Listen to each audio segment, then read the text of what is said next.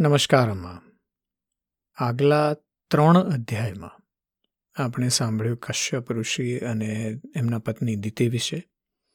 દિતિએ ગર્ભ ધારણ કરી લીધો છે અને એ ગર્ભ વિશે એમને ચિંતા છે કે દેવો એ ગર્ભને નુકસાન પહોંચાડશે એટલે સો વર્ષ સુધી એમણે ગર્ભ પોતાના પેટમાં રાખ્યો છે. એના તેજથી આખી દુનિયા હવે અસ્તવ્યસ્ત થઈ રહી છે એટલે દેવો બ્રહ્માજી પાસે પહોંચ્યા. અને બ્રહ્માજીને પૂછ્યું કે, આ શું છે અને આ કેવી રીતે થઈ રહ્યું છે? એટલે બ્રહ્માજીએ એમને સમજાવ્યું કે જ્યારે સનકાદી, જે ચાર સનક છે, જે જન બ્રહ્માજીના પુત્રો છે, વિચરણ કરતાં કરતાં વૈકુંઠ ધામમાં જઈ પહોંચ્યા અને જ્યારે સાતમા મંડળમાં પહોંચવાના હતા, ત્યારે એના જે દ્વારપાળ છે, જય અને વિજય, એમણે અકારણ એ સનકાદી ઋષિઓને રોક્યા અને એનાથી સનકાદી ઋષિઓ ક્રોધિત થયા અને એમણે શ્રાપ આપ્યો છે, જય અને વિજયને, કે તમારું પતન થજો. એ સમયે શ્રીહરિ પોતે જ ત્યાં આવ્યા અને શ્રીહરિ આ સાંભળીને સંમત થયા કે તમે વાત સાચી જ કરી છે, પણ આ મારા પાર્ષદ છે અને મને પ્રિય છે, એટલે એ જલ્દીથી મારી પાસે પાછા આવી શકે એવું કંઈક કરો. એટલે એ જાણી અને સનકાદી ઋષિઓએ કીધું કે તમે તમે શ્રીહરિ નિર્ણય કરો કે શું કરવું જોઈએ એમ. એટલે એ નિર્ણય માટે શ્રીહરિ એવું કીધું કે ભાઈ, એ દૈત્ય યોનિમાં જન્મશે અને એ એમના વધ પછી એ મારી પાસે આવી જશે. એટલે આ જે વાત છે કે દીતીના ગર્ભની, એ જે એ જે જય અને વિજય ત્યાંથી વૈકુંઠ લોકમાંથી નીચે તરફ પડ્યા, એમનું પતન થવાનું ચાલુ થયું. અને એ પહોંચ્યા દીતિના ગર્ભમાં. ત્યાં સુધીની વાત થઈ છે. એટલે આ જે જાણી લીધું દેવતાઓએ બ્રહ્માજી પાસેથી કે આ શું થઈ રહ્યું છે, એટલે એમના કહેવાથી અંધકારનું કારણ મળી જવાથી દેવતાઓની શંકાનું નિવારણ થઈ ગયું. અને એ બધા સ્વર્ગલોકમાં પાછા આવી ગયા. આ બાજુ દીતિને પોતાના પતિદેવના કથા અનુસાર કથન અનુસાર પુત્રો તરફથી ઉપદ્રવ વગેરેની આશંકા થતી રહેતી હતી. તેથી જ્યારે પૂરા સો વર્ષ વીતી ગયા, ત્યારે તે સાધ્વીએ બે યમજ એટલે કે જોડકા પુત્રોને જન્મ આપ્યો. તેમના જન્મ લેવાના સમયે સ્વર્ગ પૃથ્વી અને અંતરિક્ષમાં અનેક ઉત્પાતો થવા લાગ્યા. જેનાથી લોકો અત્યંત ભયભીત થઈ ગયા. જ્યાં ને ત્યાં પૃથ્વી અને પર્વતો કાંપવા લાગ્યા, બધી દિશાઓ સળગવા લાગી ઠેર ઠેર ઉલ્કાપાત થવા લાગ્યો, વીજળીઓ પડવા લાગી અને આકાશમાં અનિષ્ટ સૂચક ધૂમકેતુ પૂંછડિયા તારા દેખાવા લાગ્યા. આ ધૂમકેતુ બહુ ઇન્ટરેસ્ટિંગ આઈડિયા છે. આપણા પૂર્વજોને ધૂમકેતુ હંમેશા અનિષ્ટ લાગ્યા છે. ધૂમકેતુ શું છે તો એ આપણને હવે ખબર છે કે ભાઈ ઉર્ટ નામનું એક ક્લાઉડ એટલે કે વાદળ છે મોટું. જે આપણી સૂર્યમાળા જે છે એના અંતમાં છે, એ આપણી સૂર્યમાળા જેટલું જ વિશાળ છે, પણ એ છેક દૂર છે, જ્યાં સૂર્યનો એકદમ ઓછામાં ઓછું ગુરુત્વાકર્ષણ બળ પહોંચે છે. અને એમાં ક્યારેક અથડામણ બે પદાર્થ વચ્ચે થાય, બે રોક્સ પથરા વચ્ચે. એટલે એ એક પથરાનું જીવન બદલાય, બીજા પથરાનું પણ બદલાય. પણ એ કંઈક સૂર્યની આસપાસ ભ્રમણ કરવાનું ચાલુ કરે. અને એ ભ્રમણ કરવાનું ચાલુ કરે, એમાંથી આપણને ધૂમકેતુ દેખાય. અને જ્યારે સૂર્ય તરફ આવવાનું ચાલુ થાય, ત્યારે એમના, એમની અંદર જે માટી અને જે જે આઈસ છે, બરફ, એ બધો ધીમે ધીમે પીગળતો જાય, કારણ કે ગરમીના લીધે આગળ વધી રહ્યા છે. અને એ પીગળતો જાય, એટલે એમની પૂંછડી બને, એને આપણે ધૂમકેતુ કહીએ છીએ. અને તો એ ધૂમકેતુ દેખાવા માંડે એટલે હંમેશા દુનિયાની દરેક સૃષ્ટિએ, દુનિયાની દરેક સિવિલાઇઝેશને ધૂમકેતુને અમંગળ માન્યા છે. એ એડમંડ હેલી નામના આપણે હેલીનો કેતુ જેને કહીએ છીએ. એડમંડ હેલીએ ખૂબ બધા સંશોધનો કર્યા. એ વખતે અઢારમી, સત્તરમી સદીમાં હેલીએ જ્યારે ધૂમકેતુને જોયા એમણે ખૂબ બધા અવલોકનો કર્યા છે. હેલીએ માત્ર હેલીનો ધૂમકેતુ નથી આપ્યો, પણ એમણે એટલા બધા અવલોકનો કર્યા છે. હેલીએ આપણા માટે વેધર કેવીની પેટર્ન્સ કેવી રીતે બને છે એના વિશે જાણકારી આપી છે. હેલીએ સૌથી પહેલી સબમર્સિબલ ડાઈવ એટલે કે પાણીની અંદર રહીને ડાઈવ કરીને શોધવાનું કર્યું છે. હેલીના લીધે જ ન્યૂટન ન્યૂટન બની શક્યા. એટલે હેલી એક ખૂબ બધો પ્રભાવ છે હેલીનો આપણા સાયન્સ ઉપર. પણ હેલીએ ધૂમકેતુ વિશે વિચારવાનું જ્યારે ચાલુ કર્યું, ત્યારે એમણે જોયું કે અત્યાર સુધીના જેટલા પણ પુસ્તકો હતા, એ વખતે કોઈ ગૂગલ ને બીજા કોઈ સર્ચ એન્જિન ને એવું કશું તો હતું નહીં, એટલે પુસ્તકોમાંથી ખોળી ખોળીને એમણે ધૂમકેતુ વિશે જે પણ કંઈ લખાણ થયું હતું, એ બધા ધૂમકેતુઓ વિશે લખ લખ લખ કર્યું. અને એ બધાનું સંકલન કર્યું ત્યારે એમને દેખાયું કે એક એવો ધૂમકેતુ હતો, જે લોકોએ કીધું છે એ પ્રમાણે દર વખતે, દર છોતેર વર્ષે કે એમ, એ પાછો આવતો. એટલે એ સડસઠ વર્ષે. અને એ જાણી અને હેલીએ એનો માર્ગ બતાવ્યો કે આ માર્ગે આ રીતે આવશે અને પછી એમણે પ્રિડિક્ટ કર્યું કે ભાઈ હવે નેક્સ્ટ ટાઈમ આ ધૂમકેતુ ફરીવાર અહીંયા આવશે. ત્યારે લોકોને ખાતરી થઈ ગઈ કે આ ધૂમકેતુ જે છે એ તો માત્ર આ પ્રકારની એક રોક ફોર્મેશન છે અને ત્યારથી પછી ધૂમકેતુ વિશે આપણે અમંગળ વિચારવાની જે ઘટના હતી એ ઓછી થઈ. પણ ત્યાં સુધી ધૂમકેતુને આપણે હંમેશા અમંગળ ગણ્યા છે. એટલે એ ધૂમકેતુ દેખાવા માંડ્યા, વારંવાર સુસવાટા મારતો અને મોટા મોટા વૃક્ષોને ઉખાડી નાખતો, એવો ઘણો વિકરાળ અને અસહ્ય પવન ફૂંકાવા લાગ્યો. તે સમયે આંધી તેની સેના જેવી અને ઉડતી ધૂળ ધજા જેવી દેખાડતી હતી. વીજળી કડાકાબંધ જમકીને જાણે ખિલખિલાટ કરતી હતી. વાદળાઓએ એવું ગાઢ રૂપ ધારણ કર્યું કે સૂર્ય ચંદ્ર વગેરે ગ્રહોનો લોપ થઈ જવાથી આકાશમાં ઘેરો અંધકાર છવાઈ ગયો. તે સમયે ક્યાંય કશું પણ દેખાતું ન હતું. સમુદ્ર દુઃખી મનુષ્યની જેમ ઘોંઘાટ કરવા લાગ્યો.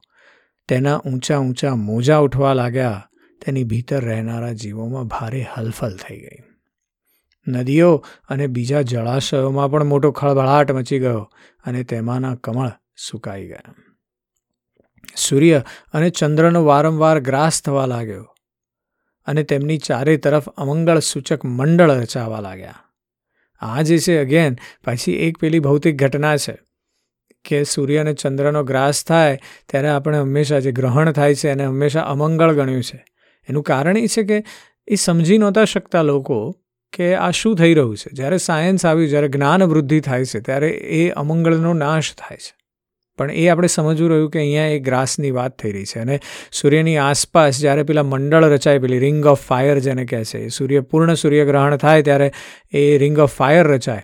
અને એટલે એને અમંગળ સૂચક ગણ્યું છે, કે એનાથી પણ આ થવા માંડ્યું. હવે અમંગળ સૂચક એટલા માટે છે કે એ ખાસ કરીને ખૂબ તેજોમય સૂર્ય થઈ જાય છે સમય. એટલે એની એની તરફ જોવાથી આપણી આંખોને નુકસાન થાય છે. અને બીજું એ છે કે માણસની અંદર પેલી જિજ્ઞાસા વૃત્તિ રહેલી છે.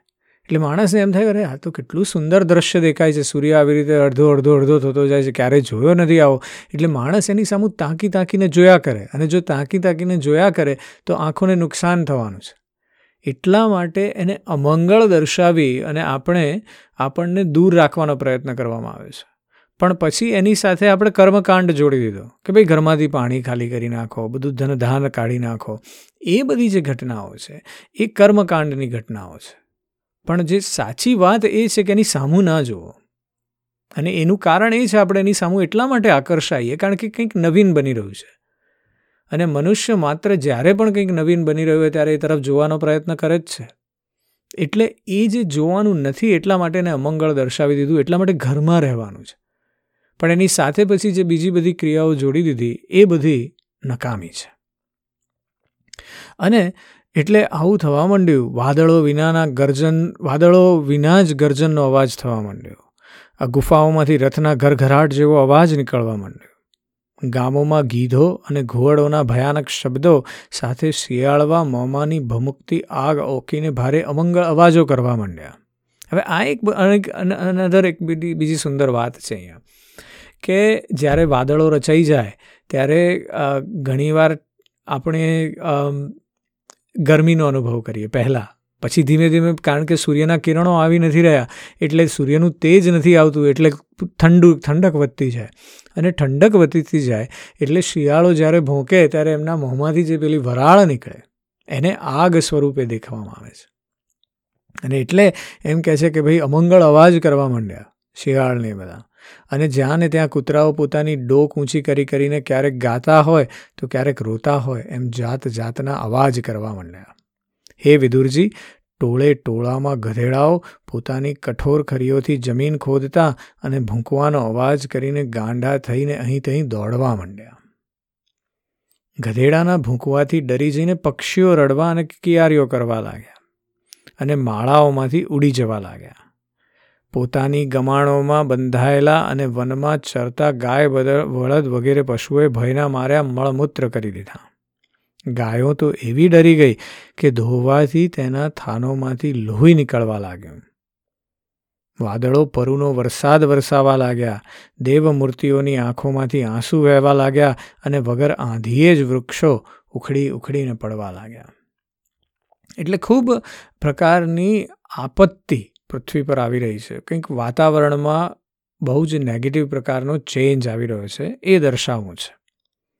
શનિ, રાહુ વગેરે ક્રૂર ગ્રહો પ્રબળ થઈને ચંદ્ર, બૃહસ્પતિ વગેરે સૌમ્ય ગ્રહોને તથા ઘણા બધા નક્ષત્રોને અતિક્રમીને વક્રગતિએ ચાલવા લાગ્યા તથા પરસ્પર યુદ્ધ કરવા લાગ્યા. એટલે એ બધા જાણે એક પોતપોતાની રીતે ક્યાંક એવી રીતે ગોઠવાઈ રહ્યા છે પ્લેનેટ્સ કે એથી એ વિચિત્ર લાગી રહ્યું છે. આવા જ બીજા પણ અનેક ભયંકર ઉત્પાતો જોઈ અને સનકાદી વગેરે સિવાયના બીજા બધા જ જીવો ભયભીત થઈ ગયા. તથા તે ઉત્પાતોનું રહસ્ય નહીં જાણવાને કારણે તેઓ એમ જ સમજ્યા કે હવે સંસારનો પ્રલય થવાનો છે. તે બંને આદિ દૈત્યો જન્મ્યા પછી જ તરત પોતાના વજ્ર જેવા કઠોર શરીરે વધી અને મોટા પર્વતો જેવા થઈ ગયા અને તેમનું પૂર્વ પરાક્રમ પણ પ્રગટ થઈ ગયું. અહીંયા પાછું એ સમજવાનું છે આપણે કે સો વર્ષ સુધી ગર્ભમાં રહે છે. એટલે જો સો વર્ષ સુધી ગર્ભ, ગર્ભમાં રહ્યા હોય તો એ બાળક એટલું મોટું થવાનું છે. એટલે મનુષ્ય વૃદ્ધિ થઈ ગઈ છે. તેઓ એટલા ઊંચા હતા કે તેમના સુવર્ણમય મુગટનો અગ્રભાગ સ્વર્ગને સ્પર્શતો હતો અને તેમના વિશાળ શરીરોથી સઘળી દિશાઓ ઢંકાઈ જતી હતી. તેમની ભુજાઓ પર સુવર્ણના બાજુ બંધ ચમકી રહ્યા હતા. તેઓ ધરતી પર જે એક એક ડગ માંગતા હતા ત્યારે તેનાથી ભૂકંપ થવા લાગતો હતો. અને જ્યારે તેઓ ઊભા રહી જતા હતા, ત્યારે તેમની ઝગમગતી, ચમકીલી કટીમેખલાથી સુશોભિત કમર પોતાને પ્રકાશથી સૂર્યને પણ પરાસ્ત કરતી હતી. તેઓ બંને યમજ એટલે કે જોડિયા હતા. પ્રજાપતિ કશ્યપજીએ તેમનું નામકરણ કર્યું. એમાંનો જે પહેલો તેમના વીર્યથી દીતિના ગર્ભમાં સ્થાપિત થયો હતો, તેનું નામ હિરણ્ય કશ્યપુ રાખ્યું. એટલે કે હિરણ કશ્યપ ઋષિનો પુત્ર છે અને હિરણ જેવો ચમકી રહ્યો છે, સૂર્ય જેવો, એટલે કે હિરણ્ય કશ્યપુ. અને દીતિના ગર્ભમાંથી જે પહેલો નીકળ્યો, તેનું હિરણ યાક્ષ નામ રાખ્યું. હિરણ્ય કશ્યપુ એ બ્રહ્માજીના વરદાનથી મૃત્યુના ભયથી મુક્ત થઈ જવાને કારણે ઘણો ઉદ્ધત બની ગયો હતો. એને બ્રહ્માજીનું વરદાન મળ્યું છે અને તપ કર્યું અને હિરણ્ય કશ્યપુને બ્રહ્માજીનું વરદાન મળ્યું છે. તેણે પોતાના બાહુબળથી લોકપાલો સમેત ત્રણેય લોકોને પોતાને વશ કરી લીધા. તે પોતાના નાના ભાઈ હિરણ્યાક્ષને ઘણો પ્રેમ કરતો હતો અને તે હિરણ્યાક્ષ પણ હંમેશા મોટા ભાઈનું ગમતું કાર્ય કરતો રહેતો હતો. એક દિવસ તે હિરણ્યાક્ષ હાથમાં ગદા લઈ અને યુદ્ધની તક ખોળતો ખોળતો સ્વર્ગલોકમાં જઈ પહોંચ્યો. તેનો તેના મનોબળે, શારીરિક શક્તિએ અને બ્રહ્માજીના વરદાને તેને ઉન્મુક્ત કરી મૂક્યો હતો. તેથી તે સર્વથા નિરંકુશ અને નિર્ભય થઈ રહ્યો હતો. તેને જોઈને દેવતાઓ પણ બીકના માર્યા, એવી રીતે જ્યાં ને ત્યાં સંતાઈ ગયા, જેમ ગરુડના ભયથી સર્પો સંતાઈ જાય છે. દૈત્યરાજ હિરણ્યાક્ષે જ્યારે જોયું કે મારા તેજ સામે મોટા મોટા ગર્વિષ્ઠ ઇન્દ્ર વગેરે દેવતાઓ પણ સંતાઈ ગયા છે, ત્યારે તેમને પોતાની સામે નહીં જોતા તે વારંવાર ગર્જના કરવા લાગ્યો. પછી તે મહાબળી દૈત્ય ત્યાંથી પાછો ફરી ને જળ કીડા કરવા માટે મદમસ્ત હાથીની જેમ ઊંડા સમુદ્રમાં બેઠો, કે જેમાં મોજાની ઘણી ભયંકર ગર્જના થઈ રહી હતી. જેવો તેણે સમુદ્રમાં પગ મૂક્યો કે તરત બીકના માર્યા, વરુણના સૈનિકો જળચર જીવો.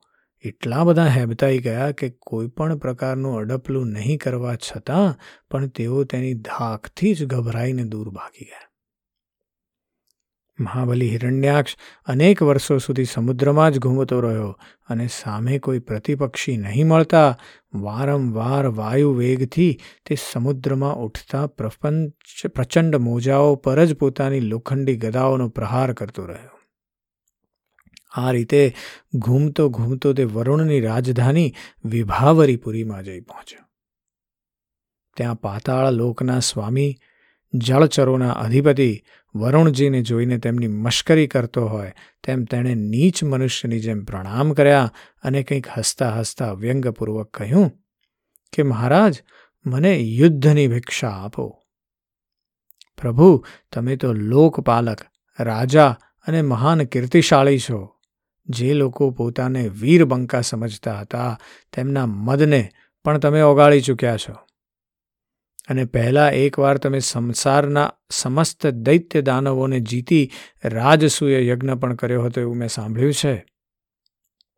તો હે વરુણદેવ, તમે મને યુદ્ધની ભિક્ષા આપો. એટલે એની અંદર જે અધર્મ છે, એ સમજી ચૂક્યો છે હિરણ્યાક્ષ. હિરણ્યાક્ષ પોતે જ એ પેલા જય અને વિજયની આપણે વાત કરી તો પાર્ષદ છે. એને પ્રભુ પાસે પહોંચી જવું છે. એટલે એ યુદ્ધ એટલા માટે શોધી રહ્યો છે કે જેથી એ યુદ્ધમાં નાશ પામે, હારી જાય અને પ્રભુના ધામોમાં પાછો જતો રહે. એટલે એ શોધી રહ્યો છે કન્ટિન્યુઅસલી કે મને કોઈ એવો યુદ્ધ માર્ગ મળી જાય. અને તે મદોન્મત શત્રુના આ પ્રમાણે ઉપહાસ કરવાથી ભગવાન વરુણને ઘણો ક્રોધ તો થઈ આવ્યો. પણ એ પોતાના બુદ્ધિબળે એ ક્રોધને પી ગયા. એમને ખબર છે કે આની સામે લડવાથી મારો કોઈ અર્થ જ નથી. હું હારી જ જવાનો છું. અને એટલે એમણે જવાબ આપતા હિરણ્યાક્ષને કહ્યું કે, ભાઈ, અમને તો હવે યુદ્ધ વગેરેમાં કોઈ રસ રહ્યો નથી.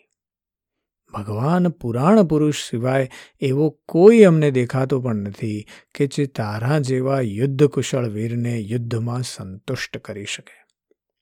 દૈત્યરાજ, તું તેમની પાસે જા. તેઓ જ તારી કામના પૂરી કરશે. તારા જેવા વીરો તેમના જ ગુણગાન કર્યા કરે છે. તેઓ ઘણા વીર છે. તેમની પાસે પહોંચતા જ તારી સઘળી ડંફાસ ખતમ થઈ જશે અને તું કૂતરાઓથી ઘેરાઈને વીરસૈયા પર શયન કરીશ. તેઓ તારા જેવા દુષ્ટોને હણવા અને સત્પુરુષો પર કૃપા કરવા માટે અનેક પ્રકારના રૂપ ધારણ કરતા રહે છે. એટલે વાત એ છે કે વરુણદેવને ખ્યાલ છે કે હવે આ કોઈ દેવોથી તો હારવાનો છે નહીં. બ્રહ્માજીનું વરદાન મળી ચૂક્યું છે. એટલે આને હરાવવા માટે તો માત્ર શ્રી હરિએ જ આવવું પડશે. અને જો શ્રીહરિને આવવાનું હોય, તો એને માટે હિરણ્યાક્ષે એમને ચેલેન્જ કરવી પડશે. એટલે કહે છે કે ભાઈ તું ત્યાં પહોંચી જા અને શ્રીહરિને ચેલેન્જ કર અને પછી તું માર્યો જઈશ ત્યાં.